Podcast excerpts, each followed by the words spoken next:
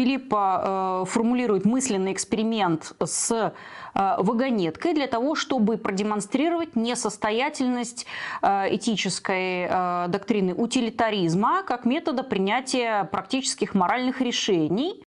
Казнить одного, зато спасем группу людей.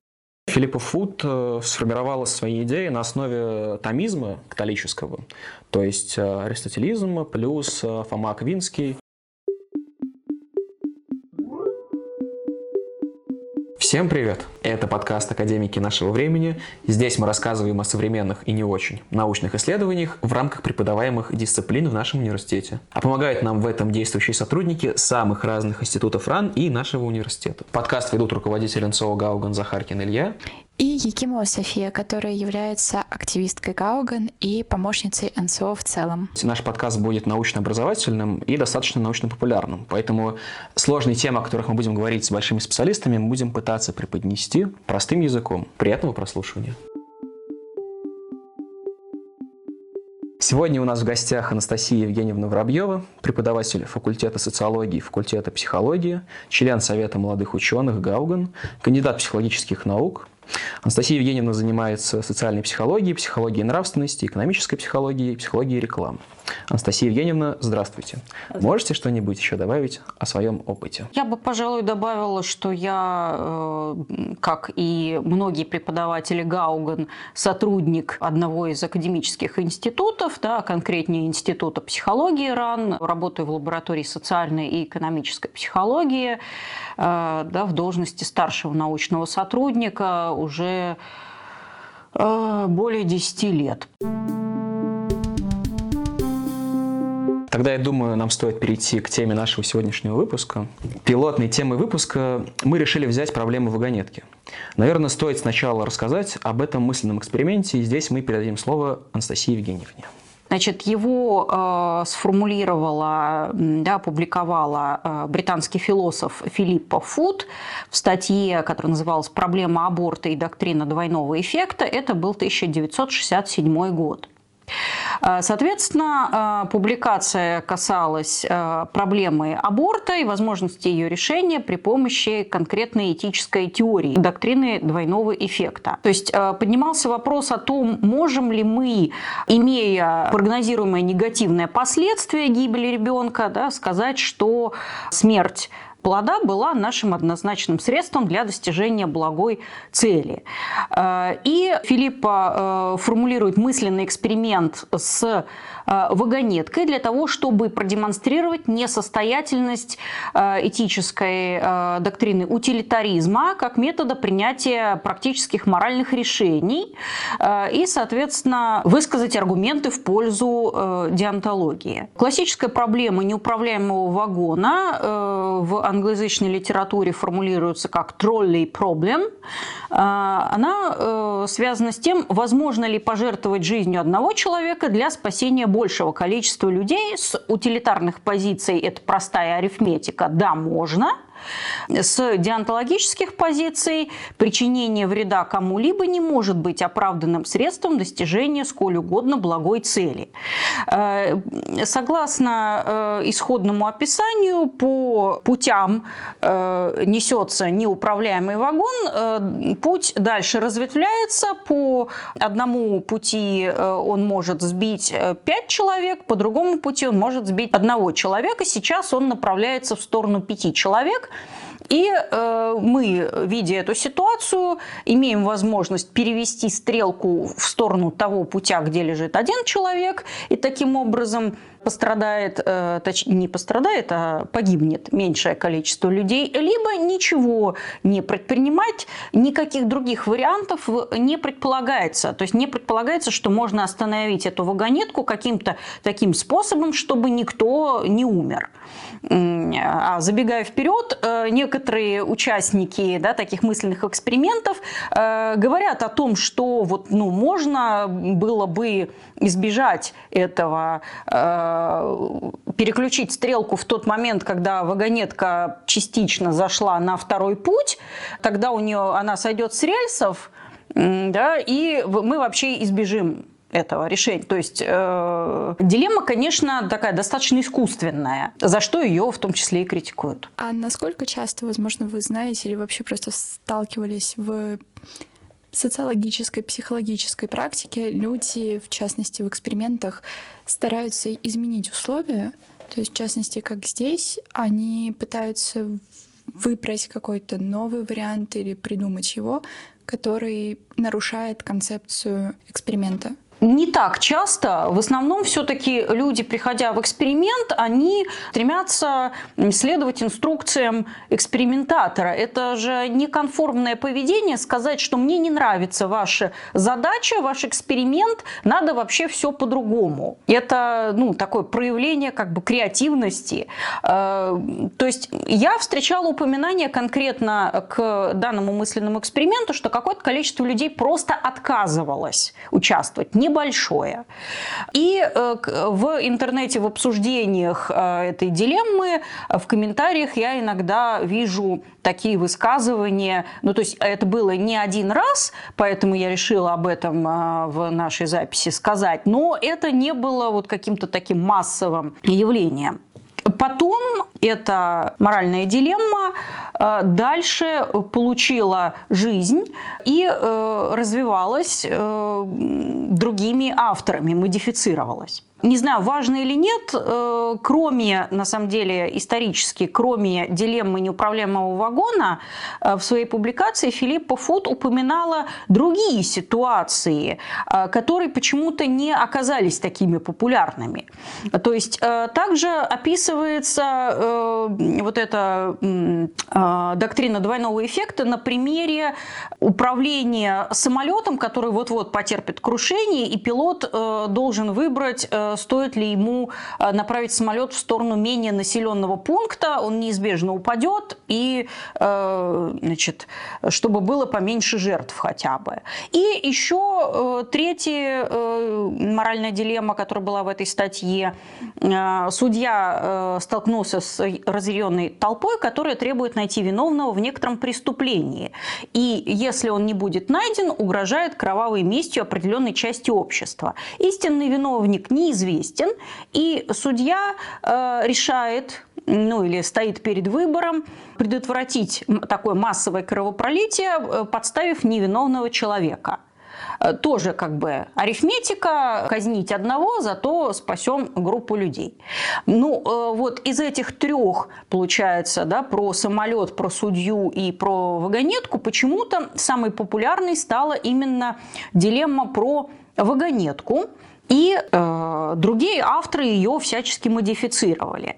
Так вот известно, что э, Джудит Джарвис Томпсон модифицировала эту дилемму следующим образом. Э, мы по-прежнему видим неуправляемый вагон, который несется по пути э, и угрожает раздавить пять человек, но мы э, в данный момент находимся не у стрелки переключения, а мы находимся на некотором мосту, который э, проходит над э, Э, рельсами, по которым несется вагонетку. Рядом с нами находится крупный человек, толстый, да, если мы можем так сказать. И можно ну, э, предполагается, что есть э, такая возможность толкнуть его на рельсы, чтобы он э, заблокировал путь для вагонетки. Он, естественно, погибнет, но пятеро людей спасутся. Допустимо ли столкнуть человека на рельсы в данном случае? Дальше э, развитие этого примера включает в себя ситуацию, когда этот человек на мосту, которого можно столкнуть, предлагается столкнуть, вернее, он оказывается злодеем, который и поставил пятерых людей в опасную ситуацию, привязал их к рельсам. В таком случае эта ситуация начинает выглядеть не только выигрышно с моральной точки зрения, но и э, чуть ли не обязательной для выполнения. Но вот эта модификация, э, не знаю, кому приписывается, не нашла упоминаний. То есть дальше пошли всякие изменения условий. А если вот этот человек такой, а вот эти люди такие.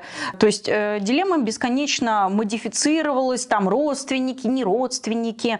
И э, все вот эти да, вариации моральных дилемм, они различаются по конкретному перечню принципов. Это принцип цели, принцип контакта и принцип действия.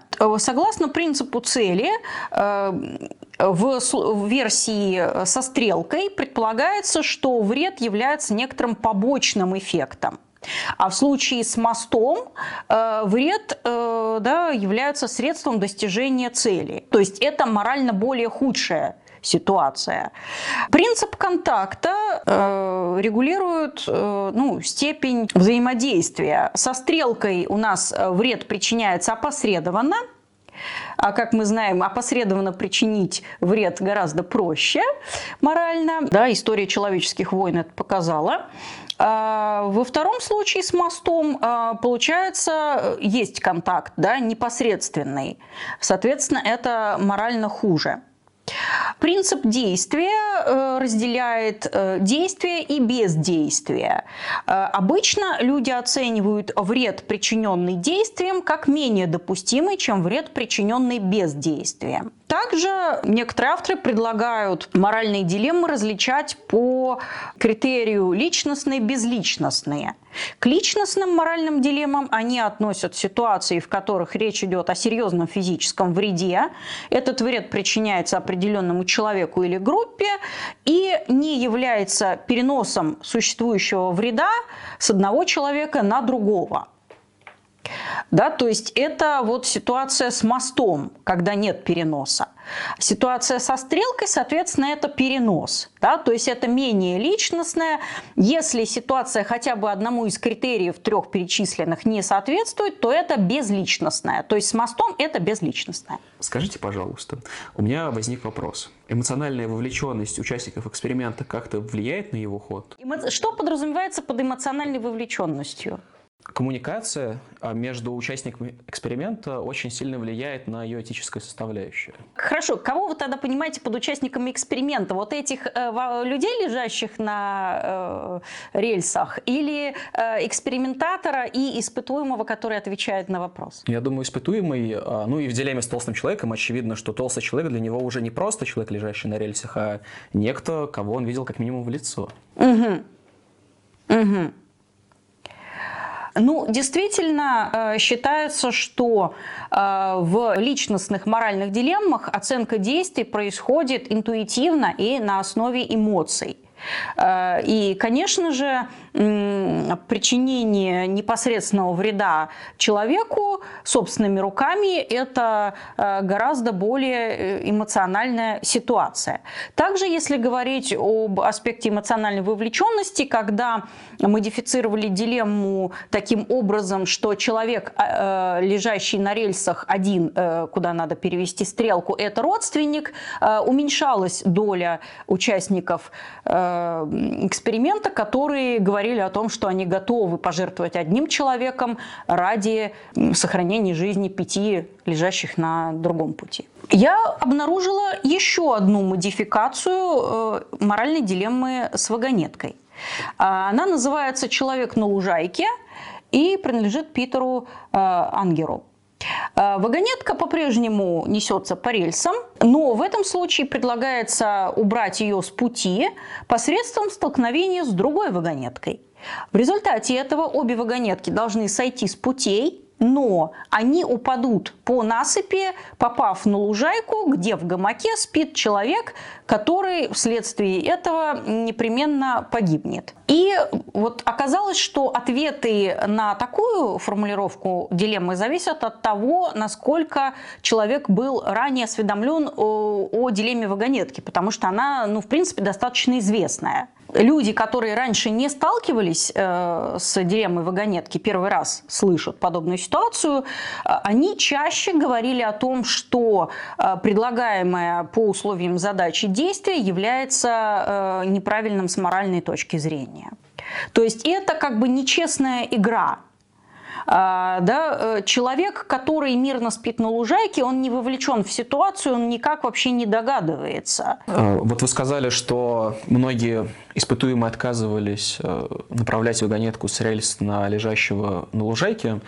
В связи с этим у меня вопрос. А насколько это адекватно, насколько это коррелируется с, с ответами о том, что толстого человека люди готовы столкнуть. По сути, и тот, и другой напрямую не вовлечены полностью в процесс и являются как бы ну, абсолютно случайными участниками этой ситуации.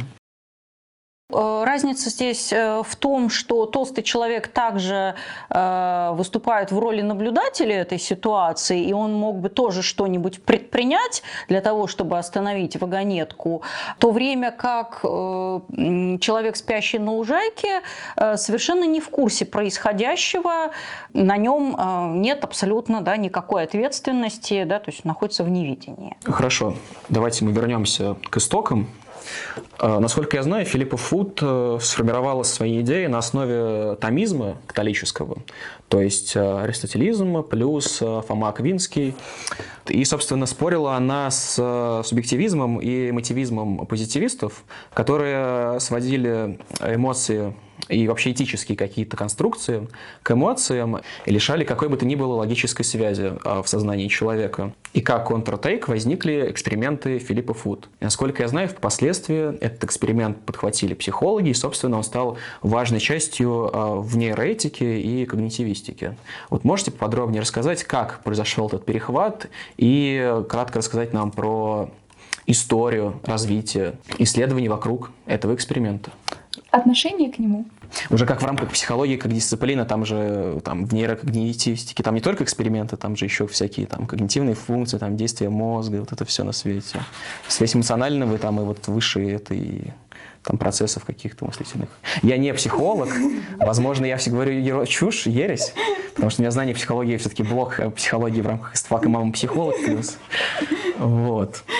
Ну что ж, проблема вагонетки э, впервые с позиции когнитивной науки была исследована Михаэлем. Он предположил, что ответы людей э, на э, вопрос, как следует поступить э, в данной моральной дилемме, не будут зависеть от их пола, возраста, э, уровня образования – так как он предполагал, что есть некоторая универсальная моральная грамматика, э, которая аналогична универсальной грамматике, лежащей в основе обычного языка. Эту идею потом э, подхватил да, и развивал Марк Хаузер. Э, и тем, кто интересуется э, исследованиями э, и хочет э, почитать э, в доступной форме, я бы советовала э, книгу Марка Хаузера «Мораль и разум.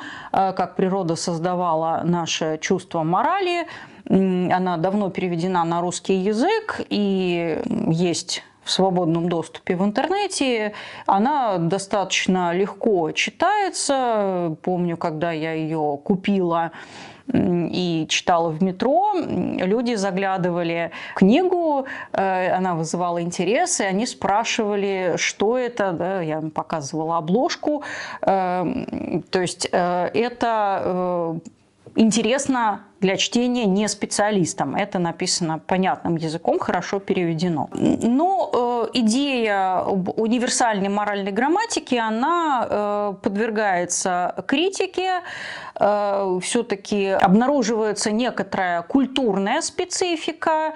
То есть э, данную дилемму в разных вариациях э, давали представителям разных культур. Были выявлены некоторые различия, о которых нам, наверное, стоит сейчас сказать. Есть данные, что Эдмонд Эвот из Массачусетского технологического института провел масштабное исследование и задействовав 70 тысяч людей из 42 стран и 10 языковых регионов. Естественно, это было исследование онлайн. Оказалось, что ну, в целом общей тенденции, конечно, сохраняются, но есть некоторая национальная специфика. Например, в Германии 82% участников назвали сценарий с переводом стрелки приемлемым. Э, смерть э, человека, причиненную во благо других, то есть э, вторую версию дилеммы с сбрасыванием человека с моста, в США и э, Великобритании одобряли 60% участников эксперимента, а в Германии только 49%. Азиатские страны показали свою специфику. В Китае э, перевести стрелку согласились 58% опрошенных, а сбросить человека с моста 32%.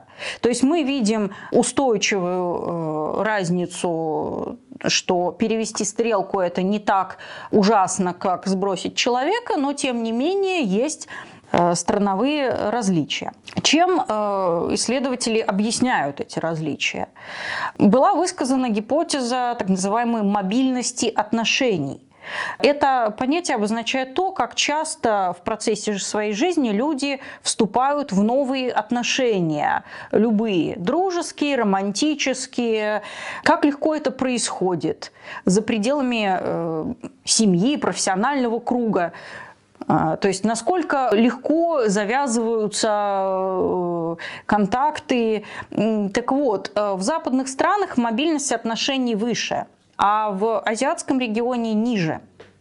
И, соответственно, в странах с более низкой мобильностью отношений люди боятся высказывать э, какие-то социально неодобряемые суждения чтобы не отталкивать э, людей из своей группы, потому как э, если они их оттолкнут, то, собственно, они окажутся в социальной изоляции. В то время как в странах с высокой мобильностью отношений. Если вас отвергла некоторая группа людей, вы всегда можете найти себе другую группу людей, схожих с вами по мировоззрению, которая вас примет. Да? То есть это не фатально. У меня, соответственно, возник вопрос. Вы занимаетесь в целом социальной психологией, возможно, можете дать комментарий по этой теме. Насколько отношение к социальной мобильности и распространенность социальной мобильности зависит от возраста людей. То есть понятное дело, что в данном контексте мы говорим про культуру, но я бы хотела узнать, как разные возрастные группы реагируют на данный эксперимент в зависимости от того, насколько у них выражена социальная мобильность? А, конечно, э, у более молодых людей больше социальных контактов. Э, легче всего социальные контакты завязываются в детском, подростковом, юношеском возрасте. В более старшем возрасте уже меньше возможностей завязать глубокие какие-то дружеские, романтические отношения. Да, человек становится становится более закрытым, сосредоточенным на своих проблемах. Опять же, задача возраста подросткового, юношеского да, э, – это общение, социализация, э, в то время как к взрослому и пожилому возрасту этот вопрос уже должен быть давно решен. Опять же, к пожилому возрасту нарастает консервативность э, в мышлении, восприятии других людей, ну так, в среднем.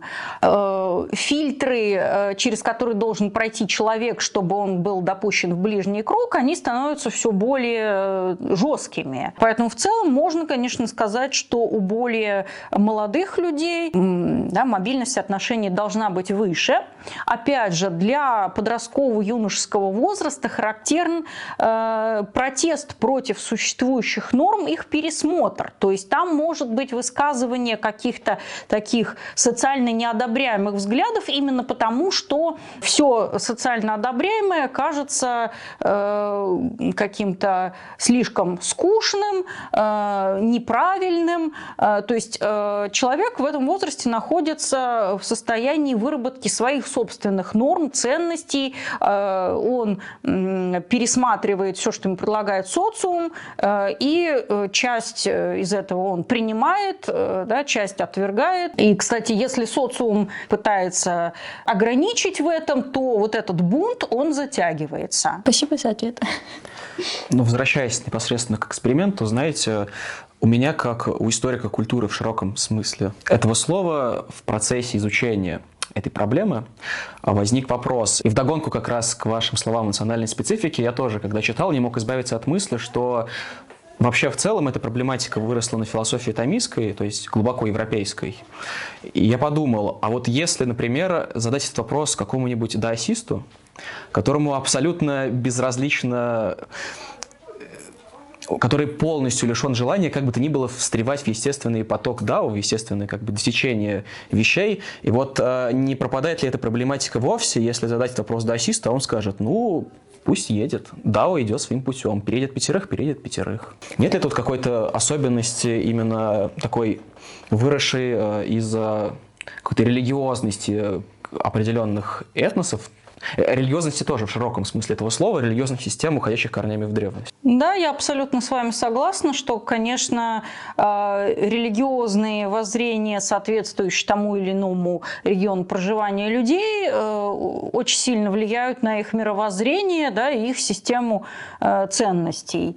Были какие-то отдельные исследования, связанные с религиозными различиями, но боюсь, что я не готова готова э, сейчас об этом сказать.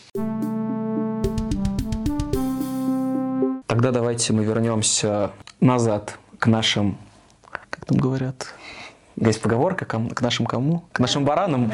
Тогда давайте вернемся к нашим баранам и к, собственно, истории исследования. И давайте мы поговорим про наши дни, перейдем из 20 века в век 21.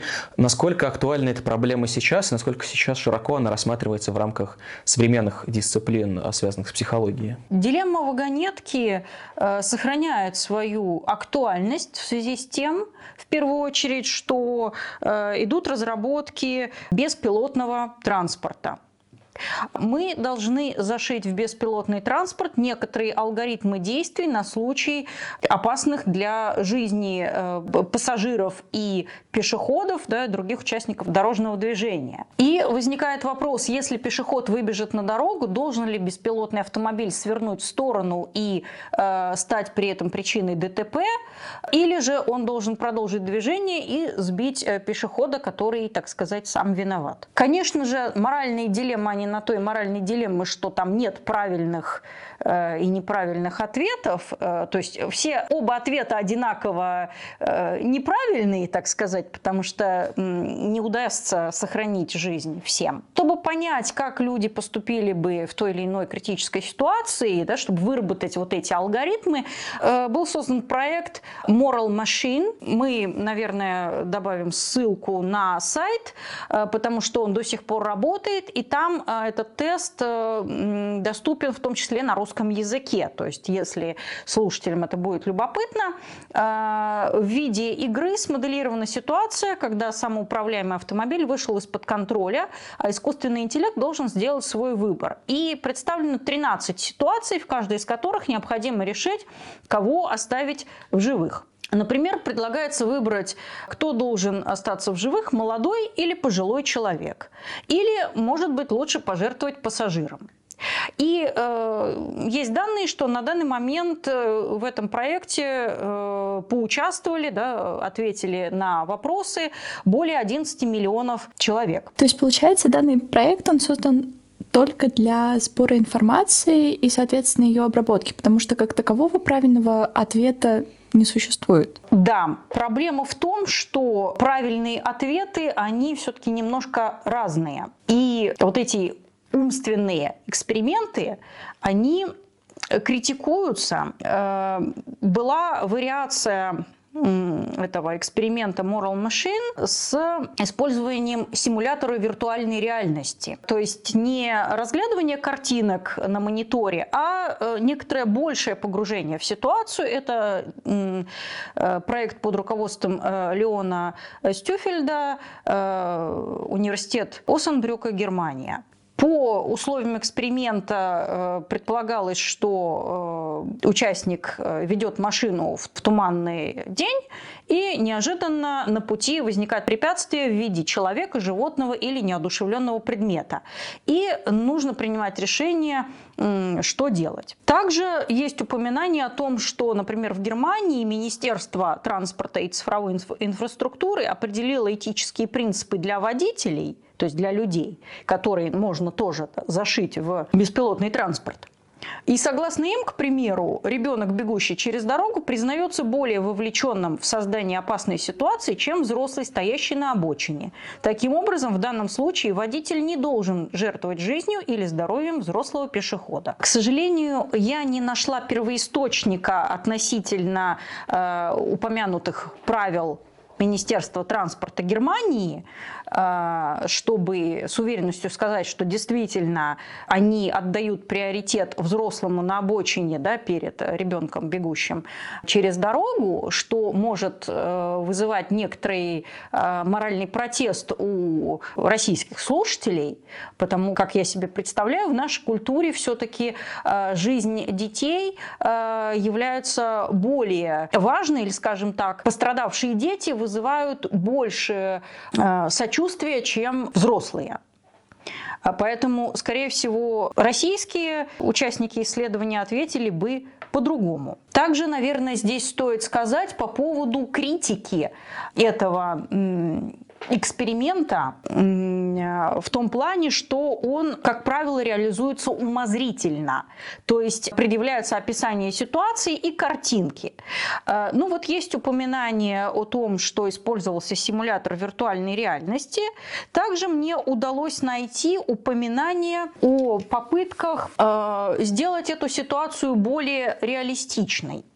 Как это было? В 2018 году Э, ученые из университета Гента провели эксперимент. Сначала они предъявили участникам эксперимента те же да, теоретические ситуации с вагонеткой, потом переформулировали эту ситуацию э, на примере э, клеток с мышами. Вы заходите в лабораторию, видите две клетки с мышами. В первой находится 5 мышей, во второй одна мышь. Да? То есть вот количественные данные те же самые. Клетки подключены к генератору электричества. Рядом стоит таймер.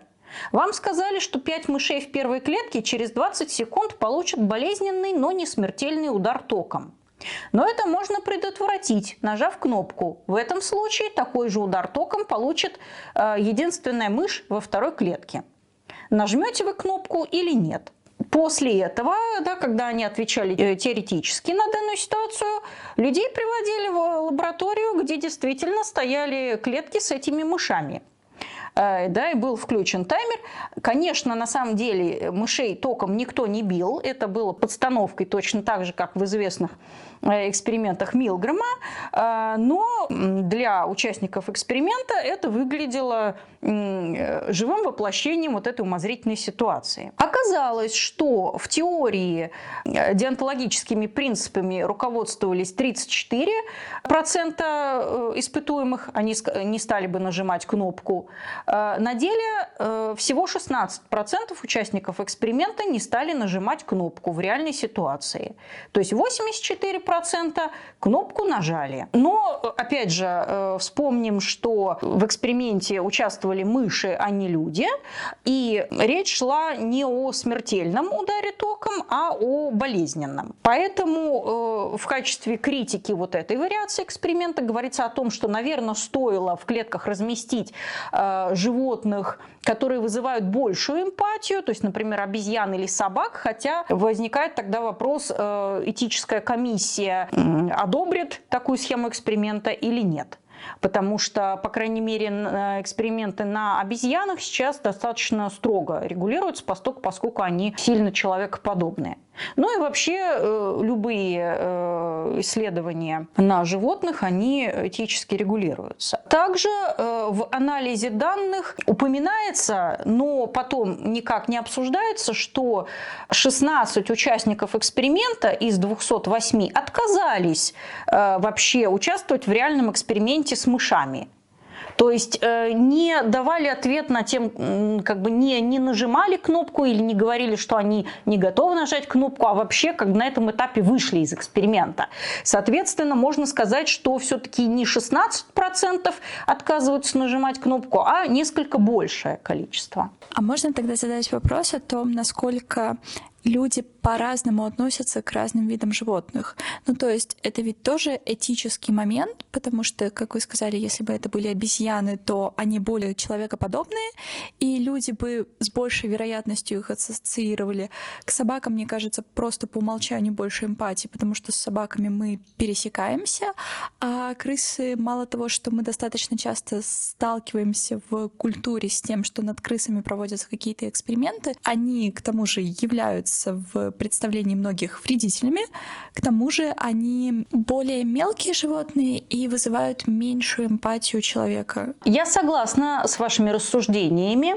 А, действительно, животные человекоподобные или э, животные, которых мы склонны очеловечивать, потому что это животные-компаньоны. Самые распространенные животные-компаньоны а, по всему миру – это кошки и собаки, будут вызывать больше Э, эмпатии, чем э, грызуны, э, которые традиционно используются как экспериментальные животные, которые дают меньше эмоциональной обратной связи человеку, даже в том случае, если они являются животными-компаньонами, и которых гораздо меньше спасают зооволонтеры. С другой стороны, сейчас развивается направление зоозащитное, которое говорит о том, что вообще никаких животных не нужно использовать в исследованиях. Поэтому я думаю, что если мы будем сравнивать эмпатию к разным видам животных, нам необходимо предварительно продиагностировать наших испытуемых относительно их убеждений, да, относительно склонности очеловечивать разных э, животных. Есть да, такой инструментарий.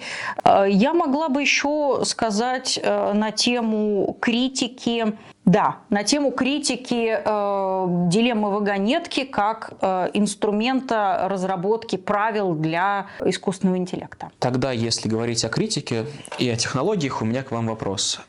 А насколько корректно использовать проблему вагонетки при разработке новых технологий вообще и, например, при разработке искусственного интеллекта, что сейчас достаточно активно происходит. Действительно, э, дилемма вагонетки подвергается критике, э, в том числе и э, в том аспекте, что когда мы э, предлагаем для решения данную дилемму, мы говорим о том, что результат от действий человека гарантирован. То есть, если он переведет стрелку, гарантированно э, один человек умрет, опять спасутся. Поэтому э, были исследования, которые давали эту дилемму в двух версиях. Когда не было никаких гарантий, что действия приведут к некоторому результату, и когда результат был гарантирован.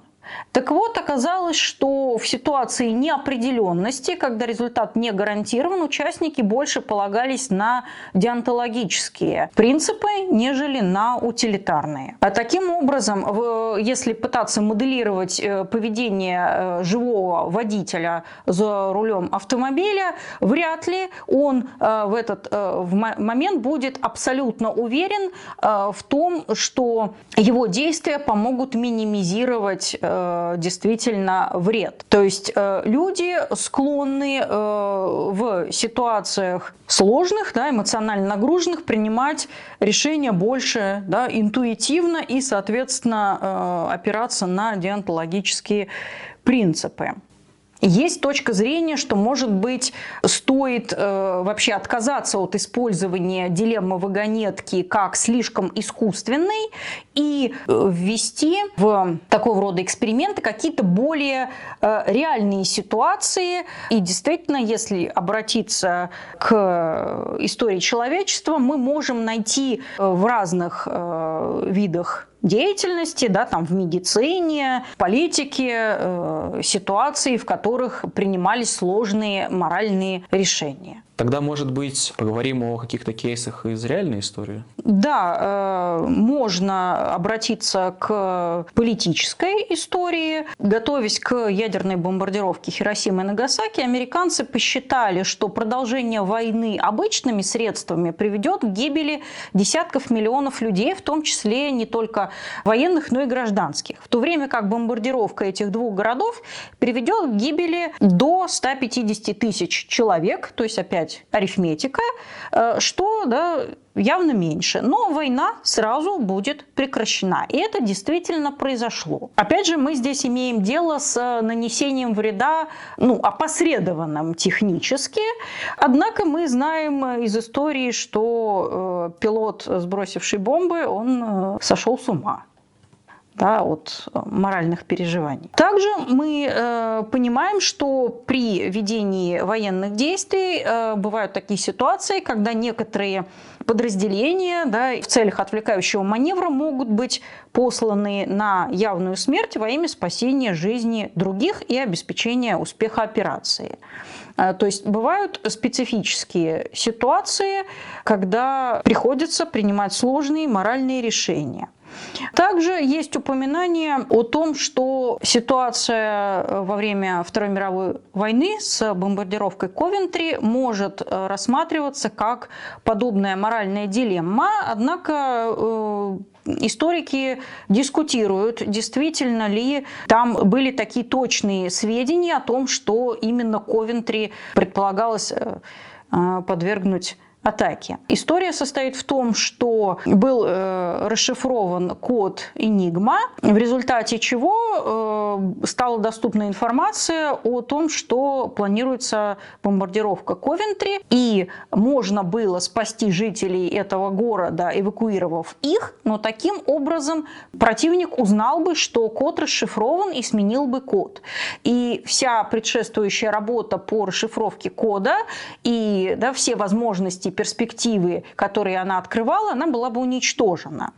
И э, было принято это морально сложное решение не эвакуировать жителей, и были многочисленные жертвы. Однако историки дискутируют, и есть точка зрения, что, в общем-то, не настолько точная была информация, что э, была информация э, о том, что планируется бомбардировка Лондона, и только за 4 часа до начала бомбардировки стало ясно, что целью является не Лондон, а Ковентри и э, были приведены в действие системы ПВО, которые не сработали, и не было времени на информирование администрации города, э, они бы все равно не успели никого эвакуировать за 4 часа. То есть, э, хотя это, этот исторический факт приводится некоторыми специалистами в качестве иллюстрации реальных жизненных моральных дилемм, э, э, он э, тоже не является совсем однозначным. Проще, наверное, было бы обратиться к медицинской этике, так как там есть практика сортировки пострадавших в чрезвычайных ситуациях, когда ресурсы медицинской помощи ограничены. И, кстати говоря, подобные проблемы обсуждались в период пандемии коронавируса, когда говорилось о том, что э, если у нас будет большое количество заболевших, то, к сожалению, э, люди наиболее тяжелые, пожилые, будут лишены всего необходимого объема медицинской помощи. Поэтому очень важно предотвратить заболевания более молодых, чтобы они не перегружали э, систему здравоохранения. Так вот, возвращаясь к принципу сортировки раненых, однозначно в первую помощь будут получать люди с менее тяжелыми э, ранениями, так как там лучший прогноз выживаемости. И таким образом некоторые люди, которые имели бы шанс выжить, если бы нагрузка на систему медицинской помощи была меньше, к сожалению, не выживут. Исходя из того, что вы сказали, можно сделать вывод, что зачастую наиболее логичные варианты кажутся нам даже менее этичными, как в случае с бомбардировкой японских городов, которая, в принципе, остановила кровопролитную войну, в которой люди теряли куда больше, чем население Нагасаки и Хиросимы, людей, количество людей в день. В связи с этим у меня к вам вопрос. Насколько этика и логика пересекаются, и что дилемма вагонетки говорит о о? Моральная дилемма э, вагонетки говорит нам о том, что в случае ситуаций, которые можно характеризовать как безличностные, э, решение принимается с более утилитарных позиций. В случаях, когда дилеммы более личностные, решения принимаются с деонтологических, да, более эмоциональных, интуитивных позиций. И проводились э, исследования с регистрацией физиологической активности человека и с регистрацией активности мозга и регистрацией частоты сердечных сокращений как российскими психофизиологами, так и зарубежными.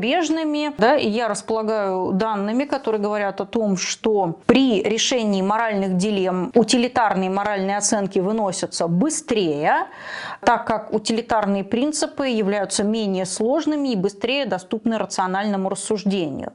Но при этом они сопровождаются более высокой частотой сердечных сокращений, что э, свидетельствует о рассогласовании между рациональной и интуитивной оценкой действия. Соответственно, интуитивные оценки предполагают деонтологический подход, да, ценностный. В исследованиях с использованием э, функциональной магнитно-резонансной томографии в ситуациях, вызывающих яркий эмоциональный отклик, наблюдается значительная активность тех отделах мозга, которые ассоциированы с разрешением конфликта. А в более нейтральных ситуациях наблюдается активность в области мозга, отвечающей за когнитивные функции, да, то есть за э, чистую аналитику. Таким образом, в зависимости от э, эмоциональной нагрузки ситуации, разные системы включаются в принятие морального решения, и все-таки утилитарные моральные оценки э, встречают некоторые некоторое такое скрытое э, сопротивление, которое можно обнаружить по некоторым физиологическим показателям, но которое может не осознаваться. Раз уж мы говорим о современном состоянии данного эксперимента, то я, как человек, интересующийся медиасферой, книгами, кино, музыкой, хотелось бы знать, получил ли свою долю славы данный эксперимент в медиасфере, в сфере культуры, насколько он актуален для зрителей, читателей? Действительно, э, ряд психологических экспериментов становились настолько известными, что о них снимали э, художественные фильмы, к ним делались какие-то отсылки в других э, медиапродуктах. Что я нашла относительно дилеммы вагонетки? Есть чешский короткометражный фильм «Мост», который иллюстрирует по легенде реальную ситуацию, когда сын работника железной дороги и играл на разводном мосту, и подошел поезд, и нужно было переключить рычаг э, железного моста, и э, это неминуемо привело к гибели ребенка, но работник железной дороги э, исполнил свой профессиональный долг. Если говорить о более свежих примерах в фильме «Я робот», робот спасает персонажа, несмотря на то, что он просит э, спасти другого человека. Робот э, мотивирует свое решение тем, что у персонажа, которого он спасает, больше шансов выжить, чем у того персонажа, которого он отказался спасти. В видеоигре 2017 года Prey используется проблема вагонетки и ее вариация с толстым человеком, чтобы установить разницу между человечностью, свойственной людям, и рациональностью, свойственной неким инопланетянам. И по легенде этой игры, по мере использования инопланетных технологий, персонажи постепенно расчеловечиваются и становятся более близкими к инопланетянам. Также есть упоминание, а, что в Steam есть инди-игра, полностью посвященная проблеме Доктор Троллей's Problem, посвященная проблеме вагонетки. А, есть упоминание, что в College Kings э, герой во время психологического теста представляет себя в ситуации подобного выбора, перед которым стоит э, читатель моральной дилеммы вагонетки. Также есть упоминание о э, телешоу, в котором э, на выборке семи человек э, был проведен эксперимент э, классический с, с переводом стрелки. Из этих семи человек стрелку переключили только два человека. К сожалению, больше деталей мне пока найти не удалось. Есть упоминание о веб-сериале Mindfield 2017 года, который повторил эксперимент со случайными людьми на реальной железной дороге. Я единственное хотела бы добавить, наверное, от себя немножко буквально. Я видела вариацию данного эксперимента еще очень давно, потому что есть фильм «Философ и урок выживания». Качество этого фильма ставится под сомнение, но сама концепция фильма строится на том, что преподаватель с философами, с его учениками обсуждает разные эксперименты, то, как люди себя бы повели, и, в частности, я помню данный эксперимент в классическом варианте, который был показан в этом фильме. И там далее происходят определенные мутации, но мутации не в том плане, в котором мы говорили. То есть начинает подниматься вопрос о качествах персонажей и не столько об их количестве. То есть стоит ли спасать более умных персонажей, с которыми есть эмоциональная связь, могут привнести что-то большее в общество, либо же делать выбор в пользу других персонажей, которые, возможно, не улучшат наше общество, а лишь смогут построить здоровый, но не очень технически развитый социум. Ну и заканчивая, хочется вас, наверное, еще раз спросить, насколько проблема вагонетки остается актуальной в наши дни? Остается ли у нее какой-то эвристический потенциал, или она, по вашему мнению, постепенно отдает все, что она может дать, и оставляет место для новых экспериментов и новых дилемм, возникших на ее основе? Надо сказать, что дилемма вагонетки э, стала настолько популярной, актуальной, что породила целое направление в современной экспериментальной философии, которое называется в оригинале э, троллей-лоджи, э, переведено, соответственно, как вагонеткология, где на материале мысленных экспериментов с э, вагонеткой анализируются ситуации критического выбора, возможные варианты принятия решений, там, история интерпретации, теоретические подходы э, и так далее. Но так как это мысленные эксперименты, а я ранее упоминала о критике э, мысленных экспериментов, есть э, вопрос в адрес подобных экспериментов в связи с тем, что они искусственные и ну, достаточно схематичные. Поэтому Вероятно, в будущем стоит переходить к сценариям, основанным на реальных событиях. Также э, к вопросу о влиянии религии на наши моральные решения Наверное, будет интересно, если я вспомню о том, а, когда в России проводились исследования с использованием а, теста морального чувства Хаузера, в котором как раз-таки использовались различные вариации дилеммы вагонетки, мне э, ну, говорили о том, что некоторые коллеги, занимающиеся проблемой психологии нравственности и э, имеющие собственные выраженные религиозные взгляды, протестовали против проведения подобного исследования, э, аргументируя тем, что данное исследование ставит перед людьми вопросы, которые не должны ставиться и вводит их, так сказать, в искушение вообще думать о том, что можно такого рода ситуации разрешать прагматически.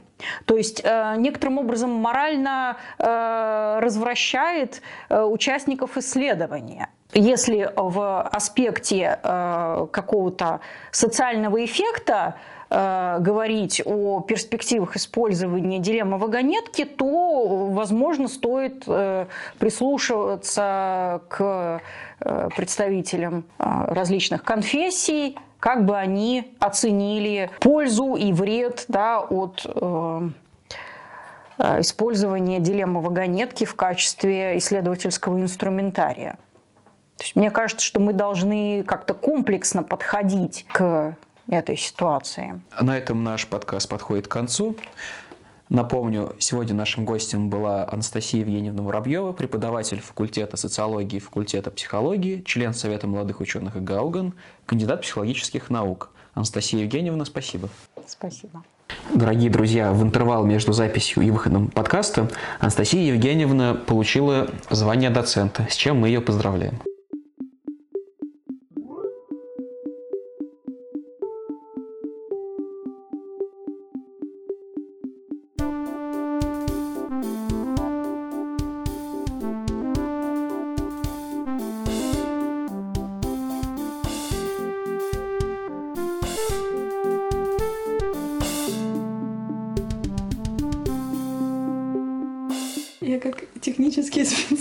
Ну, буквально. Это у нас у микрофона я, а, кстати, вот, за пультом сидит, надо было так сказать, Софья Якимова.